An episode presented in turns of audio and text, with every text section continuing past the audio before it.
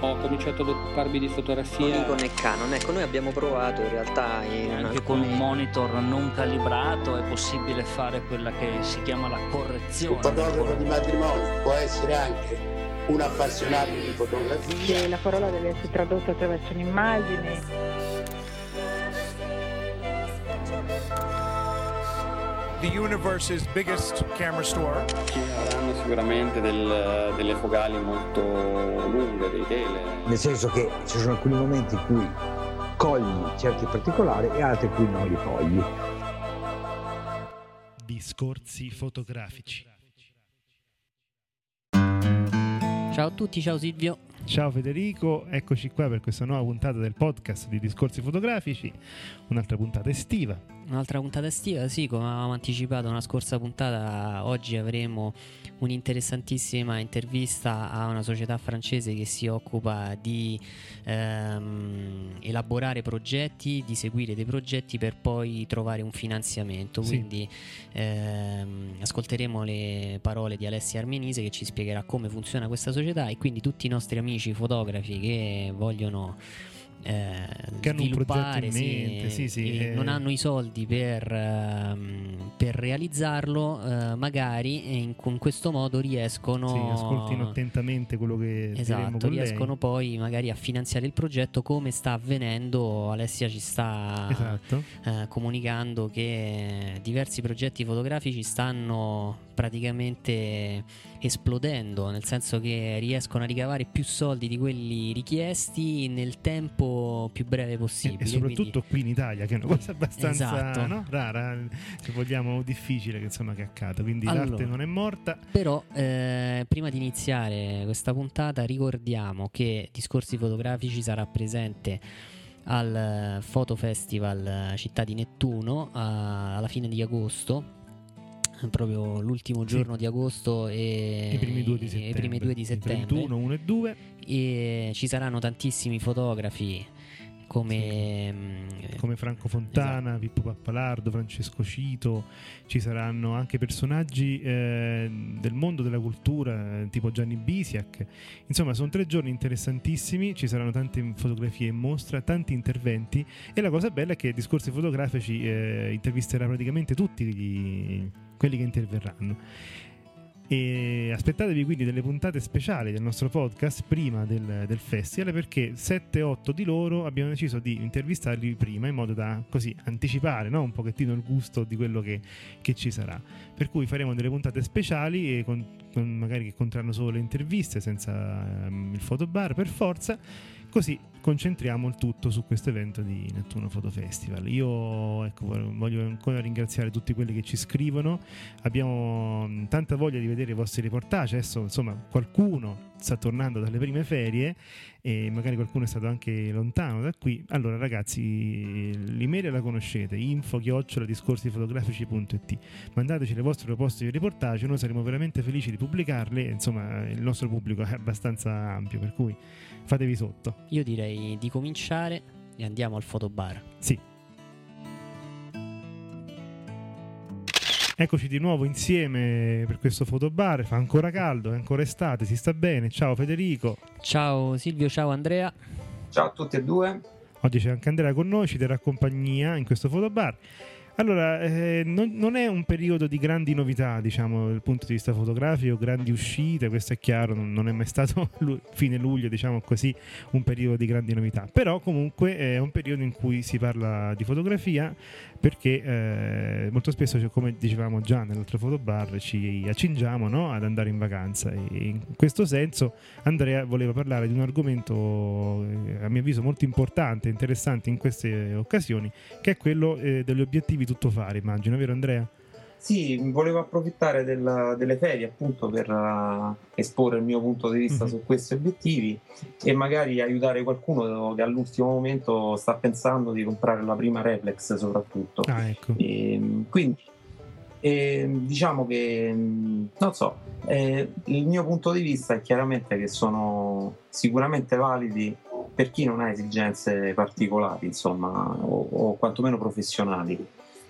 Quindi per tutta quella categoria di persone che comprano una, una reflex eh, magari entry level Mhm. e, e non vogliono l'impazzimento del cambio obiettivo, soprattutto per iniziare e non complicarsi la vita, ritengo che siano degli ottimi obiettivi.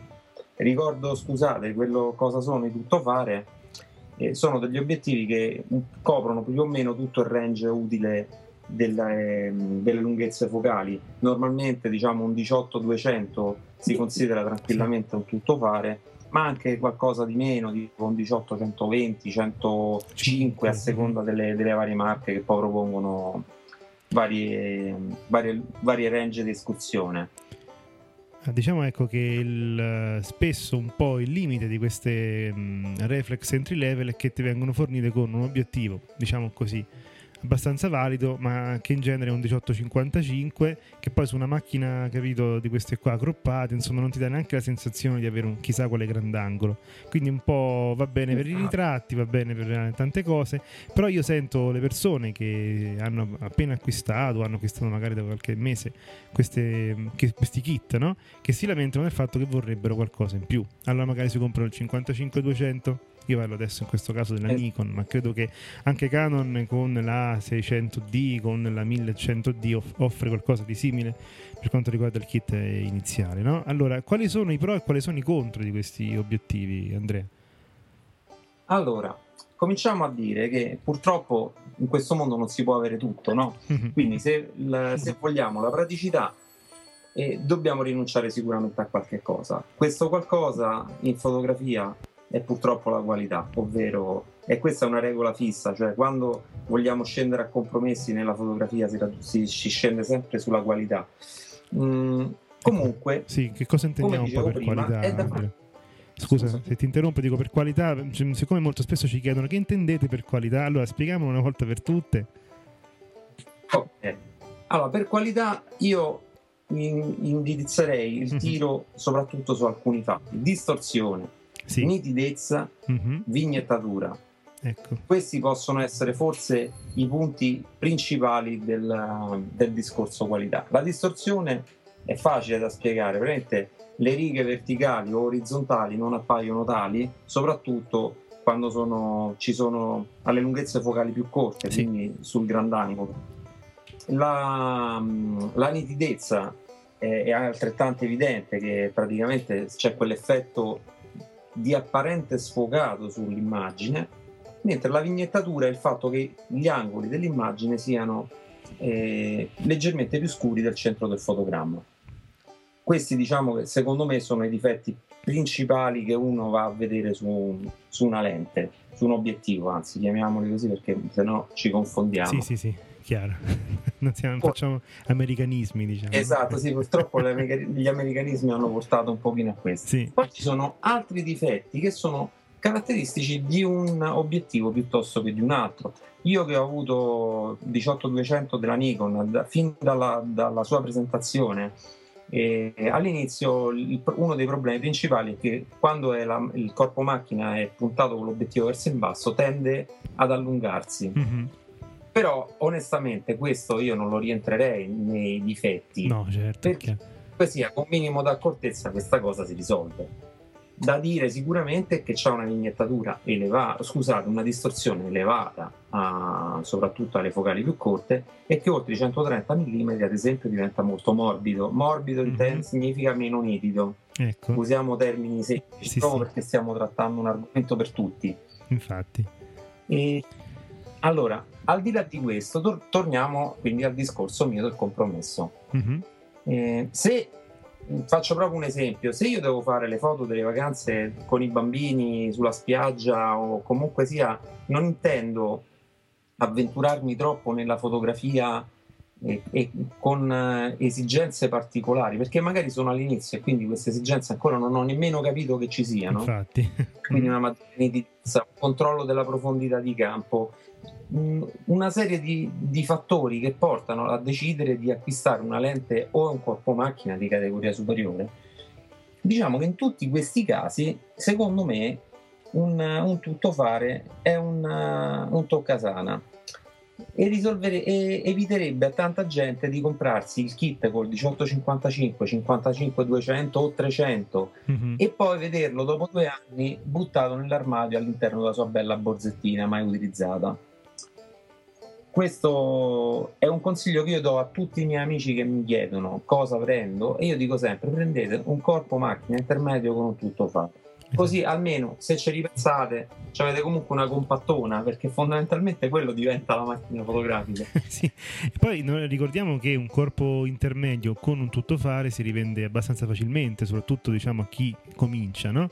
Per cui ecco, proprio prendere, prendere il minimo eh, può essere, se poi scopri di non essere appassionato, magari non un grande investimento. Tu Federico che ne pensi di questo eh, argomento? Io sono pienamente d'accordo. Nel senso che in effetti eh, se le esigenze cambiano, molto spesso cambia anche la spesa, l'ordine di spese, quindi si tende a, ad acquistare lenti o corpi macchina più costosi perché? Perché aumentata la passione, aumenta la curiosità e a un certo punto uno vuole sperimentare anche altre cose. Quindi eh, va di pari passo. in- Quello che dice Andrea per me è completamente condivisibile. Io guarda, voglio aggiungere una cosa, ho anch'io il 18200, co- così come altri obiettivi fissi o di diverse qualità. Allora, eh, questi obiettivi tutto fare possono essere un valido aiuto anche per chi eh, si trova già eh, ad essere appassionato di fotografia, no? Per io ad esempio lo uso in questo modo, se sto mm, qualche giorno in un posto, la prima volta esco col 18200 faccio un po' di foto, no? vedo magari che cosa mi offre eh, quel paese, quella regione, no? e, e poi magari rivedendo le foto dici ah questa cosa qui è carina, magari aspettiamo che ne so al momento del tramonto per fotografarla meglio, allora in quel caso utilizzi le tue ottiche migliori, quelle che come diceva Andrea ti danno questa qualità dell'immagine superiore, è chiaro. Eh, secondo me il fatto che si perda un po' di luminosità con questi obiettivi tutto fare ormai è compensato parecchio dalla stabilizzazione ottica. Ora è possibile fare foto anche in interni di palazzi, di chiese che una volta erano impensabili anche con gli obiettivi più luminosi. Per cui ehm, secondo me i pro eh, superano i contro per quanto riguarda questi obiettivi così tutto fare, insomma. No, Andrea? Sì, sì, sicuramente. Io volevo aggiungere una cosa per farvi capire quanto io sia entusiasta di questo tipo di lenti, pur avendo oramai, a- a- ho- scusate, ho- sono approdato a, a tre obiettivi zoom normalmente utilizzo, quindi ho diviso il range de- da- delle focali su tre obiettivi.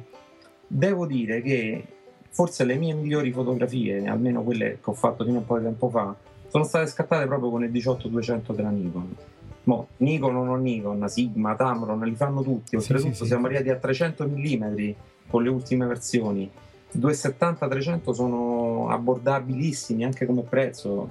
Ma io ho visto anche io- matrimoni parecchi fotografati con questi obiettivi perché alla fine diciamoci la verità sono comodi quel poco che perdi lo recuperi un po' in Photoshop e che gli Esatto. sposi sono contenti Volevo far presente anche una cosa che non è rilegato solo al P- all'APS-C, ovvero al, for- al, um, sensore a dimensione ridotta, Mhm. ma stanno uscendo dei tuttofare anche per full frame.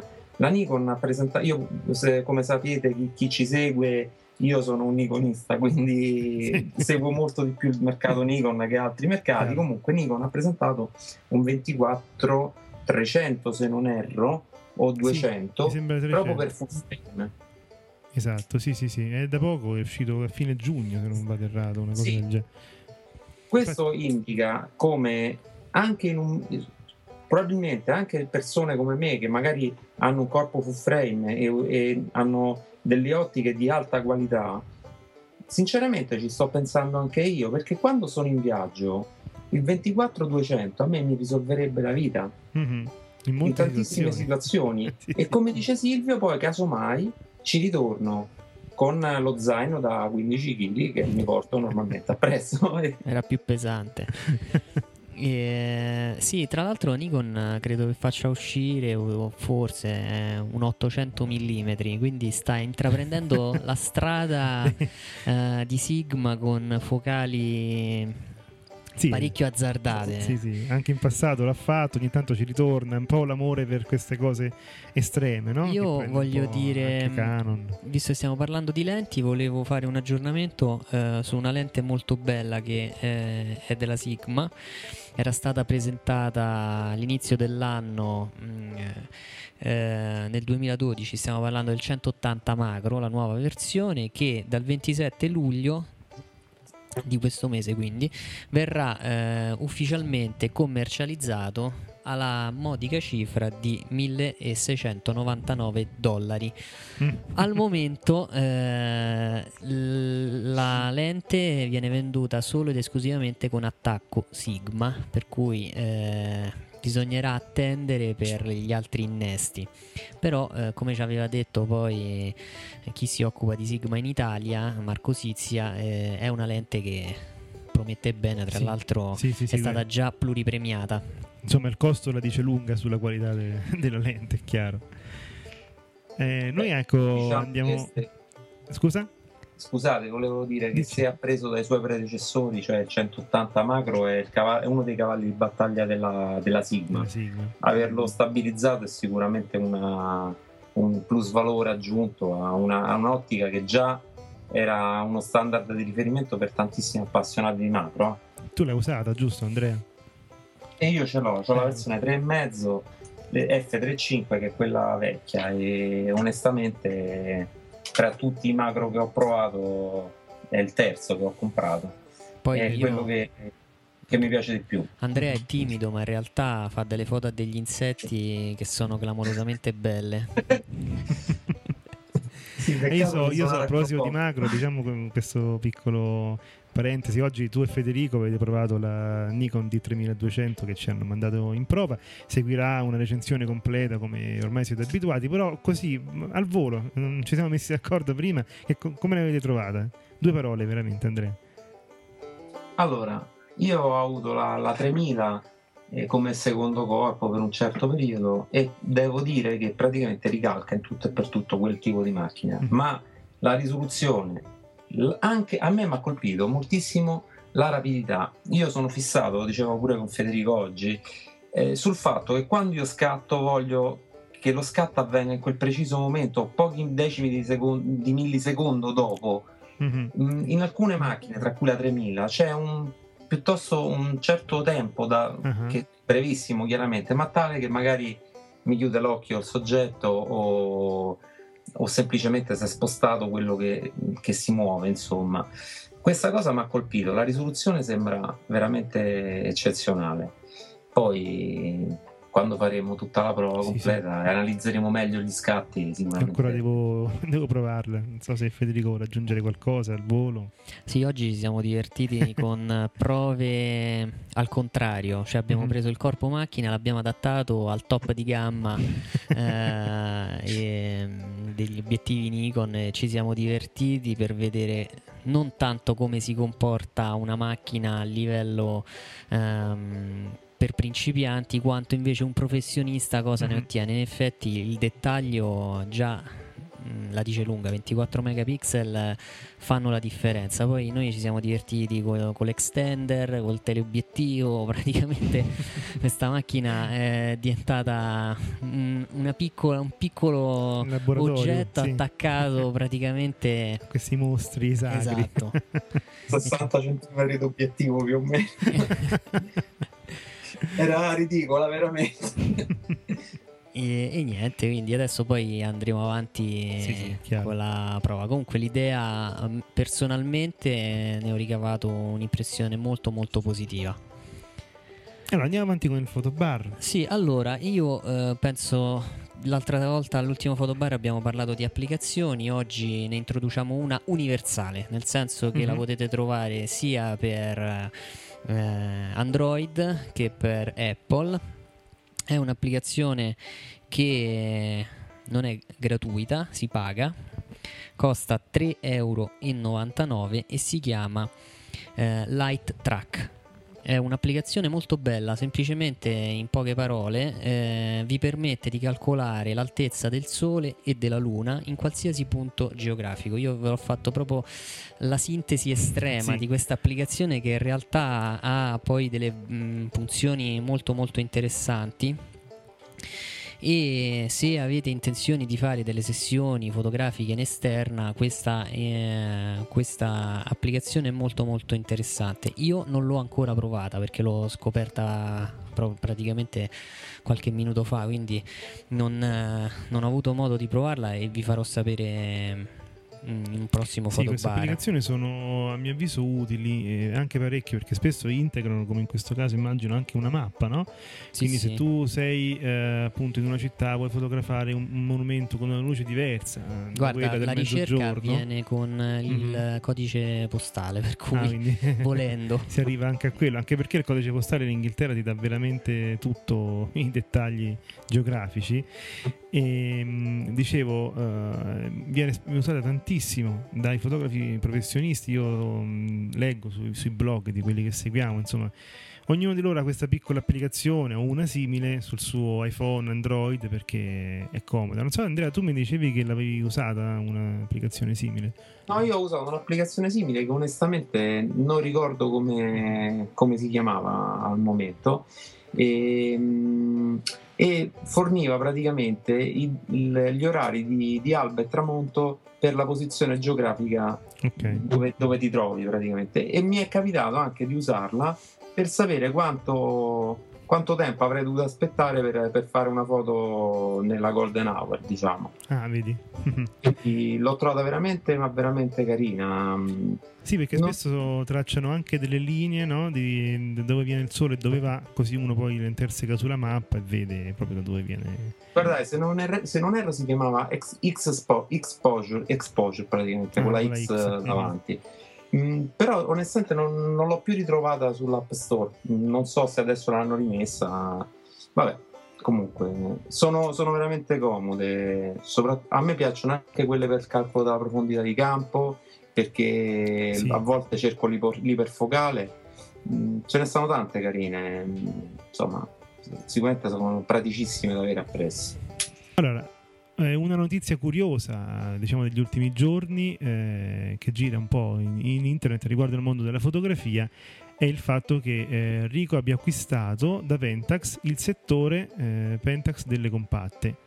Lasciando, diciamo, alla casa giapponese Pentax la, mh, tutto quello che è il segmento mirrorless, non abbiamo parlato della Pentax Q, ci siamo trovati molto bene, e il segmento reflex. Diciamo la parte delle compatte eh, la- eh, passerà in questo caso a Rico.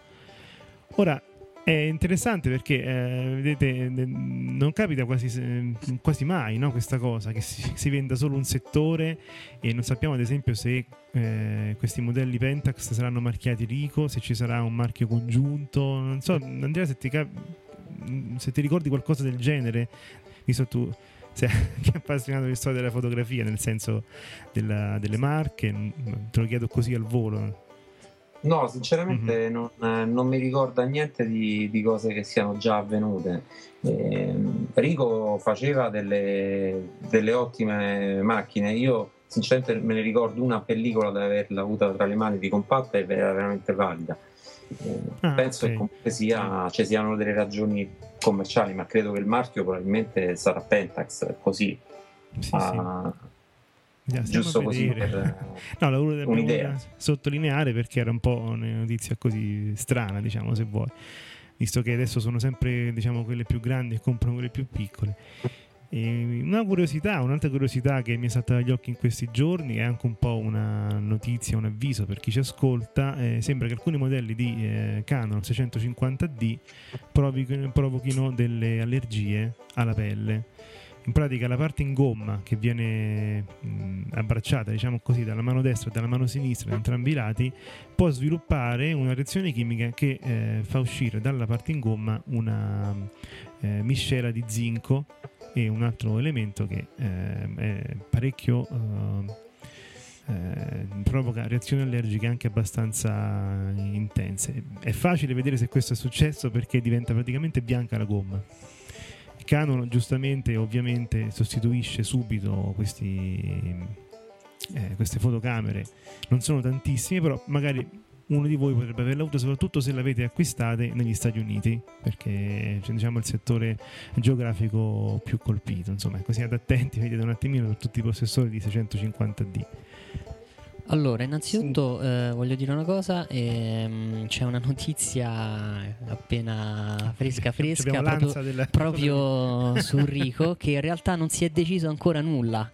Che è proprio ah, una è notizia, proprio una notizia breve. Mm. Dice su internet circolano delle voci che dicono che Pentax smetterà di produrre, di dedicarsi alla produzione del settore compatte e in realtà non è deciso nulla e quindi vedremo poi che succederà in futuro. Mentre su, per quanto riguarda Canon, visto che non ne parliamo più ormai da un bel po', mm-hmm. io ho letto alcuni... Allora, innanzitutto sembra che debba uscire una nuova versione del 50 mm 1.4 quindi avremo nuovo, questo nuovo obiettivo che si affiancherà forse al nuovo 24 mm non serie L quindi a tutte, eh, diciamo, tutti obiettivi abbastanza economici pare che il, il prezzo di entrata dovrebbe essere sui 900, 850-900 dollari. Ma eh, questo è un rumor eh, curioso secondo me perché alla fine del 2012 dovrebbe essere praticamente l'arma eh, che dovrebbe andare a contrastare la possibile uscita di una Nikon D600, cioè una full frame eh, a parità di pixel sì. simile a que- alla 5D Mark II o 3 e dovrebbe uscire una, una full frame Canon che si aggirerebbe intorno ai 2000 dollari che ha gli stessi numeri gli stessi megapixel della 5D Mark III un sistema a 19 punti per l'autofocus ma le differenze fondamentalmente sono in un body in plastica mm-hmm. quindi meno curato sì. eh, presumo mancheranno molte delle delle caratteristiche che hanno reso abbastanza famosa la 5D Mark III, cioè un menu eh, con sottomenu eccetera. Paolo aveva fatto sì, sì. un video in cui ci faceva vedere come funzionava la 5D Mark III e verrebbe venduta questa nuova full frame con uh, un uh, in kit con una lente non serie L. Per cui staremo a vedere. Il, il problema è che credo molto probabilmente la D800 ha spopolato e ha fatto un po' rimpiangere e piangere i canonisti perché sì, diciamo... la 5D Mark III come ci diceva poi la scorsa volta Paolo ci si aspettava di più quindi reintrodurre un'altra full frame con lo stesso numero di mhm. pixel mm-hmm. e via dicendo, bah, non so, vedremo. Immagino, boh, come si chiamerà? 8D? no, non lo so. non si sa. Beh, ma guarda, la, la, concorrenza in questo caso fa bene, insomma, eh, speriamo che sia sempre con qualità migliore non solo per correre appresso a quello che in questo momento gli utenti medi desiderano, no Andrea? Sì, sul fatto che la concorrenza fa sicuramente bene, io credo, ecco, il caso Nikon Canon eh, lo dimostra. Canon era decisamente avvantaggiata negli anni passati, mm, attualmente la cosa si è in qualche modo rovesciata, soprattutto con, la D800 ha veramente spopolato e tantissima eh, utenza Canon, eh, per quello che leggo su forum e cose, sta valutando il passaggio a, a Nikon. Forse insomma... un po' anche Federico, eh. io non mi faccio sentire, ma no, comunque ecco, volevo detto... dire una cosa. Dimmi, dimmi. Scusate, volevo dire una cosa che è un attimo fuori tema, però riguardo il fatto delle de, dei richiami anche la Nikon l'ha fatti, insomma ci sono sì. delle batterie che sembrano esplodere e da segnalare che un mio amico ce l'aveva su una D7000 italiana, Nital, ah, quindi okay. eh, da valutare se avete un NL15 da, da, andare a controllare se è una di quelle che dà problemi. Stanno diventando pericolose queste reflex, proprio seriamente pericolose. sì, vabbè, sono casi sono diventate esplosive. Sì, sì, Chiaro, no, no.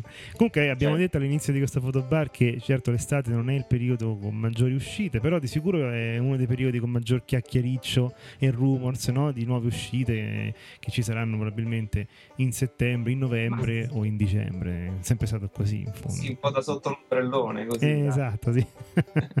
Cosa sogniamo per il prossimo anno. Bene, eh, ragazzi, io vi ringrazio. È stato sempre mh, comunque bello come sempre. Noi ci diamo appuntamento al prossimo fotobar. Ok. Ringraziamo Ok. Andrea che si è collegato da casa. Ciao Andrea. Ciao, ciao ragazzi. Ciao a tutti. Ciao.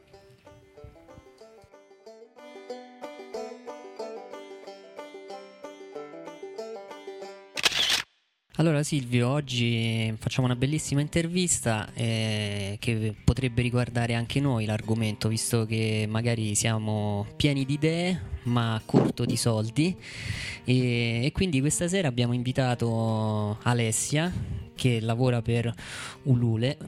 E ciao Alessia. Ciao. Ciao Alessia, Alessia Armenise, eh, collaboratrice per Ulule.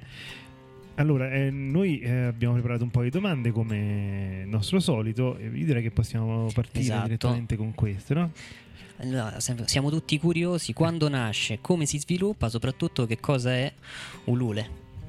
Allora, Ulule nasce nell'ottobre 2010 da due menti informatiche, Alexandre Bouchereau e Thomas Grange. Sono molto giovani.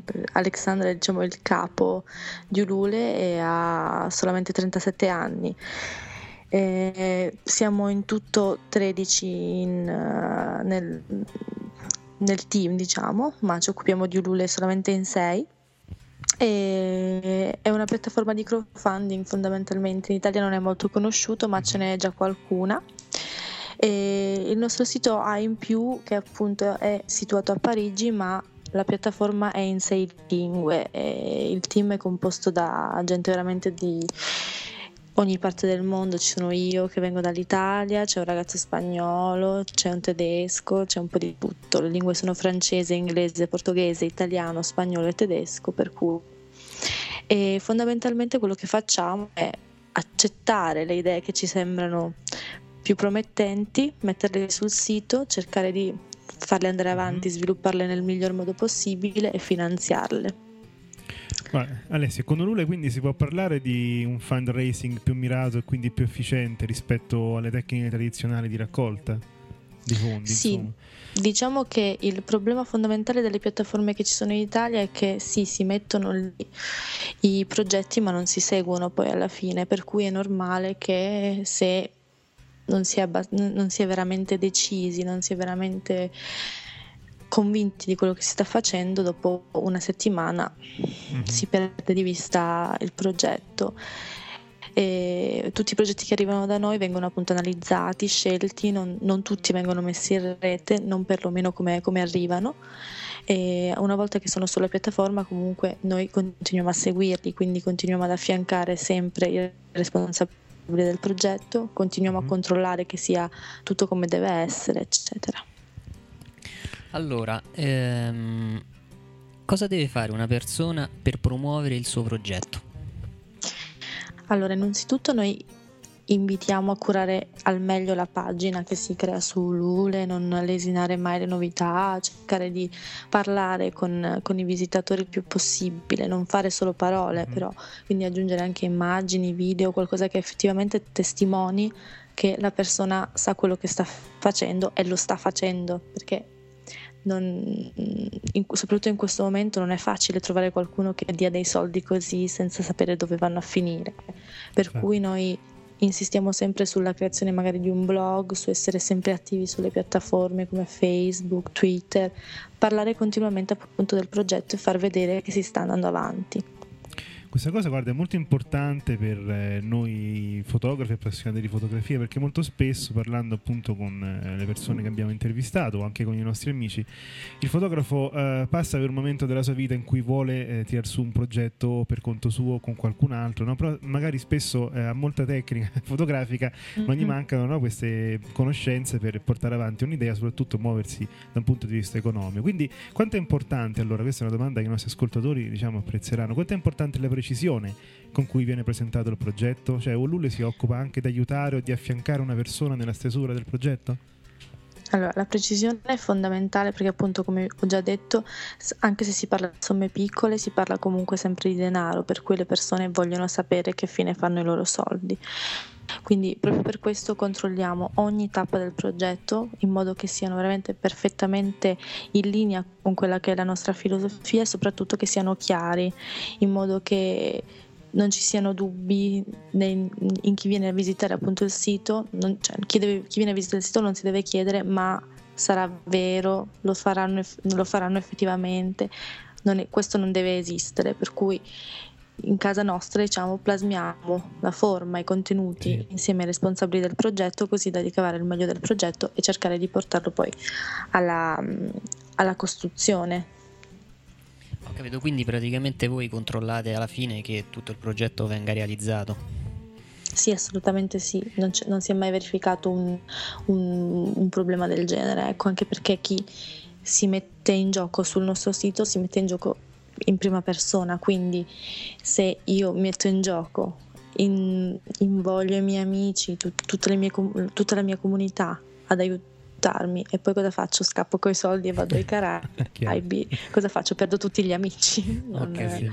Allora invece ti chiedo, mm, quelli che non riescono invece a stimolare in un certo senso l'investimento sul loro progetto, una volta scaduto il periodo di raccolta, possono nuovamente presentare il progetto magari migliorandolo oppure sono costretti a presentare un nuovo progetto oppure non c'è più storia per loro? Allora, eh, se il progetto non viene finanziato, i soldi vengono tutti restituiti a chi ha partecipato. Il progetto può essere ripresentato, ma deve cambiare ovviamente forma e anche un po' i contenuti, perché se non è funzionato vuol dire che c'è effettivamente qualcosa che non, ha, che non funziona. Però sì, c'è la possibilità di ripresentare il progetto se si fa effettivamente uno sforzo di, cam- di cambiamento e di miglioramento su esso. E senti Alessio, Lula accetta qualsiasi progetto oppure c'è una selezione magari anche minima da parte vostra? Eh, no, no, non accettiamo qualsiasi progetto, come ho già detto c'è una selezione, c'è una cura particolare dietro ogni progetto che si vede sulla piattaforma ma poiché sarebbe inutile anche per noi avere progetti nei, dei quali siamo già certi che vedremo il fallimento, contribuirebbero sì, sì. diciamo solo a confondere, a, dispend- a, disperdere i visitatori del sito. Comunque abbiamo tanti progetti, quindi non, non è che ne abbiamo di più, più ne abbiamo meglio è. Uh-huh. L'importante è averne magari 10 che funzionino e non 100 che poi andranno a fallire. Quindi ogni progetto viene analizzato, qualora fosse selezionato, viene inserito sul sito nel momento in cui noi crediamo che sia pronto per essere sul sito. Allora, eh, Alessia, il web rappresenta un veicolo estremamente veloce per raggiungere un possibile consumatore e invogliarlo all'acquisto. E di qui eh, pubblicità su social network, motori di ricerca, email e quant'altro. In questo caso però il consumatore è in realtà un azionista dell'opera d'arte, un tempo mm-hmm. avremmo detto un mecenate in che modo Ulule attira finanziatori, evitando soprattutto che ci sia uno sbilanciamento a favore dei creativi, pochi finanziatori rispetto a coloro che sottopongono il progetto? Allora, Ulule si basa sull'idea della colletta e non del finanziamento, quindi eh, chi decide di aiutare un progetto lo fa solamente perché crede sia una buona idea oppure perché è interessato in qualche modo al progetto, alle ricompense che vengono offerte, ma non perché ha intenzione di speculare su di esso perché non c'è nessuna possibilità di farlo, neanche Ulule, anche noi non abbiamo nessun, nessun diritto intellettuale o materiale sui progetti che arrivano, ogni, ogni diritto rimane comunque al, al creatore del progetto. Eh, come cerchiamo i fondi? Fondamentalmente noi abbiamo già una comunità abbastanza vasta, sono circa 54.000 utenti sempre attivi sul sito che crescono più o meno di settimana in settimana del 20% quindi già questo è eh una sì, buona molto. base. Voglio. Poi sì. Poi invitiamo il, il, il, responsabile del progetto a lavorare soprattutto sulle sue conoscenze, quindi attraverso i social network e tutte, tutto quello che c'è intorno, comunque partendo da un amico che ne parlerà un amico, che ne parlerà un amico, che ne parlerà un amico, magari 10 persone a cui se ne parla, due o tre sceglieranno di, di di essere favorevoli. Fondamentalmente si sta su, sul passaparola. Cioè. Quindi, quindi, io ti faccio questa domanda: o Lule prevede che chi finanzia possa anche intervenire sul progetto proponendo modifiche, che so, magari in funzione della quantità versata? E inoltre, considerato il fatto che la raccolta viene in un arco di tempo, la cifra donata viene presa immediatamente oppure è virtuale finché non si raggiunge il totale prefissato? Mm-hmm. Allora, chi finanzia non ha nessun diritto sul progetto, come ho detto, per cui non ha nessun diritto di chiedere che, si, che venga cambiato in nessun modo, perché il progetto rimane del portato del, del responsabile, per cui è lui che decide cosa farne e quando farne. E la cifra raccolta viene data al responsabile solamente al raggiungimento della somma totale e quindi se questo non dovesse accadere tutto il denaro viene restituito uh-huh. a chi ha donato e il responsabile non ottiene niente. Allora, ehm, ovviamente noi ti stiamo intervistando perché la vostra società eh, in pratica vuole allargare i confini e arrivare anche in Italia facendosi conoscere. Quali aspettative avete eh, per il nostro paese? Beh, sì, in, eh, Ulule è già abbastanza conosciuta in tutta Europa, è la piattaforma comunque europea più grande che esiste al momento, è molto sviluppata in Francia, va molto bene in Spagna e in Inghilterra, l'Italia è un po' indietro ris- rispetto a questo tipo di filosofia, non è ben, ben ancora ben sviluppata. Ci sono stati dei tentativi, come abbiamo già detto prima, ma hanno avuto risultati decisamente poco rilevanti soprattutto se si mettono appunto a confronto come realtà che può essere quella della Francia in Europa, ma soprattutto quella degli Stati Uniti, per cui noi abbiamo pensato bene di allargare i nostri orizzonti in Italia proprio per questo. Eh, avendo ormai le spalle larghe, il nostro sito può rassicurare anche i più scettici che non mhm. dovessero credere appunto che questo metodo possa funzionare e le nostre aspettative fondamentalmente sono rose e speriamo di riuscire a portare anche in Italia la filosofia della colletta e soprattutto di far nascere delle belle idee in Italia. Sì, a noi questa idea è piaciuta molto e per questo che abbiamo deciso insomma, di condividerla con tutti i nostri ascoltatori che non sono pochi, per cui ecco appunto uh-huh. io vorrei venire con te a una questione di grande interesse, soprattutto dopo i numerosi contest di cui abbiamo già parlato, uh-huh. ultimo ad esempio quello di Repubblica con i video. Cioè, dovendo presentare un progetto online aperto a tutti, come viene gestita la proprietà intellettuale e soprattutto se un progetto ottiene la cifra richiesta, di chi è il prodotto finale realizzato? Il prodotto rimane sempre e solo del creatore, né Ulule né i donatori hanno nessun diritto sulla proprietà intellettuale o materiale di esso, per cui non c'è nessun rischio di nessun tipo. Ah, la piattaforma è completamente sicura e regolata a forma di legge, per cui non, non c'è nessun tipo di problema da questo punto di vista. Allora, ehm, veniamo a una domanda interessante per chi è abituato a fare ad esempio donazioni nel nostro paese. Mm. Una persona per l'appunto di nazionalità italiana che vuole realizzare un progetto creativo in Italia può fare leva sulle possibili agevolazioni fiscali presenti nel nostro paese? A chi fa allora, donazioni ovviamente. Certo, allora eh, eh, si può fare leva su tutto quello che la legge consente, ecco, quindi bisogna ricordare che Ulule è, funziona con il metodo delle ricompense, per cui se la ricompensa è di natura simbolica, come per esempio un ringraziamento sul sito, si può parlare di donazione. Se invece la ricompensa è materiale e quindi in, nel caso di un libro si riceve un libro, nel caso di un CD si riceve un CD, la donazione si trasforma in un acquisto, si può dire, per cui il discorso mm-hmm. cambia e non si può credo più fare leva su una, sulla questione delle donazioni. Senti, eh, appunto, considerate, rimaniamo diciamo, in questo tipo di domande, considerate le varie tipologie di finanziamento presenti nel nostro paese, è possibile pensare Olule come un cofinanziatore insieme ad altri soggetti esterni a voi? Eh, se sì, in che modo gestite questo particolare genere di finanziamento? Allora sì, eh, per, per noi è possibile possibile, ci occupiamo, noi ci occupiamo solo della cifra che viene richiesta sul nostro sito. Per esempio, se un progetto necessita di, necessita di 20.000 euro e decide di raccoglierne 5.000 su Lule, 10.000 con finanziamenti privati e 5.000 con un prestito in banca, per noi non è un problema, non è un problema nostro. Non ci sono trattamenti particolari per questo tipo di situazioni proprio perché per noi il finanziamento del progetto si ferma al raggiungimento della cifra sul nostro sito. Per noi il progetto è finanziato dal momento in cui si raggiunge la cifra che viene richiesta su Ulule. Non ci interessiamo le richieste esterne. Ok. Allora, eh, Ulule invita persone che presentano progetti simili a unire f- le forze.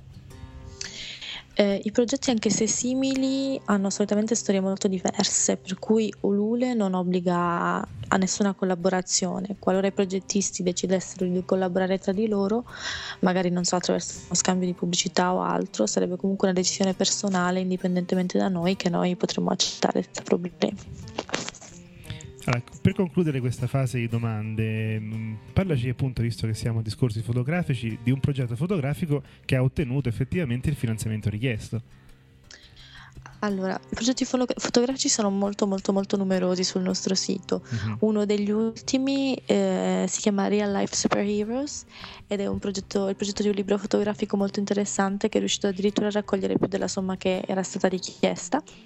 E inoltre in questo momento abbiamo un bellissimo bellissimo progetto fotografico italiano che si chiama Viso come territorio Mhm. che ha da poco iniziato la sua colletta ed è già credo al 68% fino a stamattina e potrebbe essere molto interessante credo che riuscirà ad arrivare al 100% speriamo che riuscirà ad arrivare al, al 100% perché è un, è un- è un progetto veramente carino ed è italiano soprattutto. Sì, sì, di cosa si tratta, se possiamo entrare nello specifico? sì sì sì. Si tratta di un, è un percorso fotografico per eh, Campano. Sono Mhm. sette fotografi che appunto cercano di, di- di far dimostrare la bellezza del paesaggio anche attraverso i volti delle persone che lo abitano. È molto carino ed organizzato da una fondazione, per cui Mhm. se Sì. passate su Lule potete sempre andare a dare un'occhiata a viso come territorio. Quindi allora dici intanto l'URL del sito, perché così i nostri ascoltatori ci possono andare subito. Certo, il sito italiano è it.ulule.com, Mhm. Poi c'è il sito inglese che è www.ulule.com e tutti trovate poi in basso tutte le lingue, per cui Ovviamente se avete interessi differenti il sito vi permette di poter presentare anche altre tipologie eh, di progetti, per cui se siete anche dei video eh, Sì, sì, makers certo. e avete dei progetti Dei film, videografici no? Eh, eccetera potete Do- leggere ehm, su questo sito interessantissimo Io no, ho una domanda fuori programma personale per Alessia. Volevo sapere, Mm. Alessia, tu sei a tua, tua volta un artista o comunque ti cimenti con qualcosa di artistico? ma non proprio artistico, però scrivo ogni tanto, ma non mi sembra troppo artistico, ecco. Comunque, certo, eh, avrai una passione, immagino, no? per fare questo genere di lavoro. Comunque, il modo in cui ti sei avvicinata a Olule. Adesso non so la tua storia personale, Mhm. però immagino che sia Ma comunque un mondo, lo- no? L'ho trovato sicuramente una, una- una novità per l'Italia, più che altro. Un- noi non abbiamo molto il concetto di aiutarci a vicenda e questo è il nostro problema. Sì. Soprattutto con chi non si Quindi- conosce personalmente, no? In Italia un po' è così. Sì, Ah. esatto. Gli italiani hanno proprio questo problema che se non toccano con mano, se non vedono, non credono. Per cui c'è sempre molto, sono molto scettici. Mhm. E credo che sia questo soprattutto che blocca l'andare avanti di questo tipo di questo tipo di finanziamenti ed è un peccato perché veramente noi siamo eh, online da quasi poco più di un anno, un anno e mezzo, eppure abbiamo già quasi mille progetti finanziati, vuol dire che Ecco. già mille progetti hanno avuto il sostegno di milioni di persone. Non è male, quindi io ecco, co- suggerisco a tutti quelli che ci ascoltano, fatevi sotto, visitate il sito, se avete dei progetti insomma strutturati un minimo, proponeteli Certo. a Olule, eh, che sicuramente soprattutto come abbiamo sentito loro li, li- li guardano tutti, insomma, quindi non scartano Tutti, nulla a priori. tutti. Per cui- No, no, soprattutto mettetevi in gioco Ecco, esattamente. Esatto. Noi, noi ringraziamo tanto Alessia, ci ha fatto molto piacere, è stata molto simpatica anche lei. Grazie a voi. e ringraziamo Ulule per, la, per averci spiegato come funziona il progetto Grazie a voi anche da parte di tutto il team. Ciao, a presto. ciao Ciao.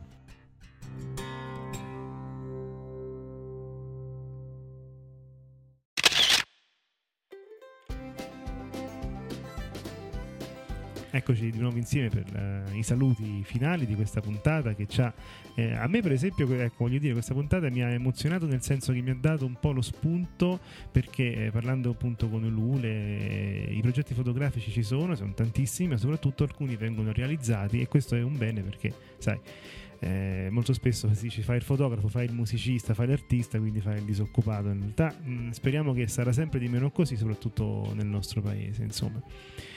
Ecco, volevo ricordare, eh, oltre a scriverci, ragazzi, ai discorsi fotografici è un'associazione, abbiamo bisogno un po' anche culturale, di... direi, eh? Sì, culturale. è un'associazione che si autofinanzia e noi abbiamo vari tipi, vari livelli di, di soci, li potete vedere sulla nostra pagina discorsifotografici.it, c'è la pagina Sostienici con eh, diverse categorie, insomma, se volete darci una mano anche piccola, basta un euro in su, una, vi associate e insomma ci, ci, ci ha aiutato nel nostro percorso, ormai sono quasi due anni che siamo insieme. Esatto, noi adesso stiamo iniziando a usare le varie donazioni che riceviamo per portare avanti le recensioni, le videorecensioni, ci sì. stiamo attrezzando per rendere migliore l'audio del podcast, per cui stiamo facendo un po' di migliorie in tutti i settori per rendere migliore comunque l'offerta. Esatto, esatto. l'esperienza. Allora, la prossima puntata eh, sono molto contento di preannunciarlo, avremo un fotografo molto molto interessante che Ehm, per la generazione nostra, sì. 30-40 anni, ehm, penso tutti conosceranno questa grandissima trasmissione che è stato Jonathan Dimensione Avventura. Avventura. Lui è stato il, um, l'uomo alla cinepresa di questi grandissimi documentari, si chiama Luciano Bovina che ci racconterà un po' la sua storia con molte emozioni, esatto, poi, eh, con molte emozioni. Eh, che spazia per l'appunto da Jonathan Dimensione Avventura, ma va anche per vari reportage. Lui Tutto ha fatto praticamente miliardi di chilometri sì, in giro per il mondo e ha documentato con miliardi di fotografie il, i suoi giri. Per cui ascolteremo le sue parole ed è ve lo preannuncio abbastanza emozionante. Sì, ricordo sarà eh, questo mm, Luciano Bovina nella prossima puntata diciamo del podcast classico Pro- probabilmente la prossima puntata che ascolterete sarà invece una di quelle speciali sul eh, Nettuno Photo Festival. Ringraziamo tutti quelli che hanno partecipato, ringraziamo voi che ci ascoltate, vi auguriamo buone vacanze ancora. Ciao a tutti. Ciao.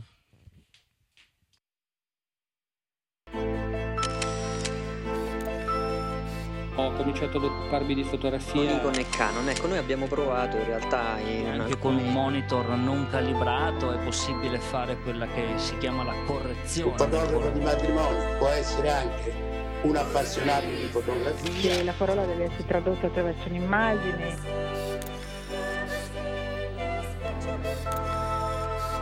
The universe's biggest camera store. Ci saranno sicuramente del, delle focali molto lunghe, dei tele. Nel senso che ci sono alcuni momenti in cui cogli certi particolari e altri in cui non li cogli. Discorsi fotografici.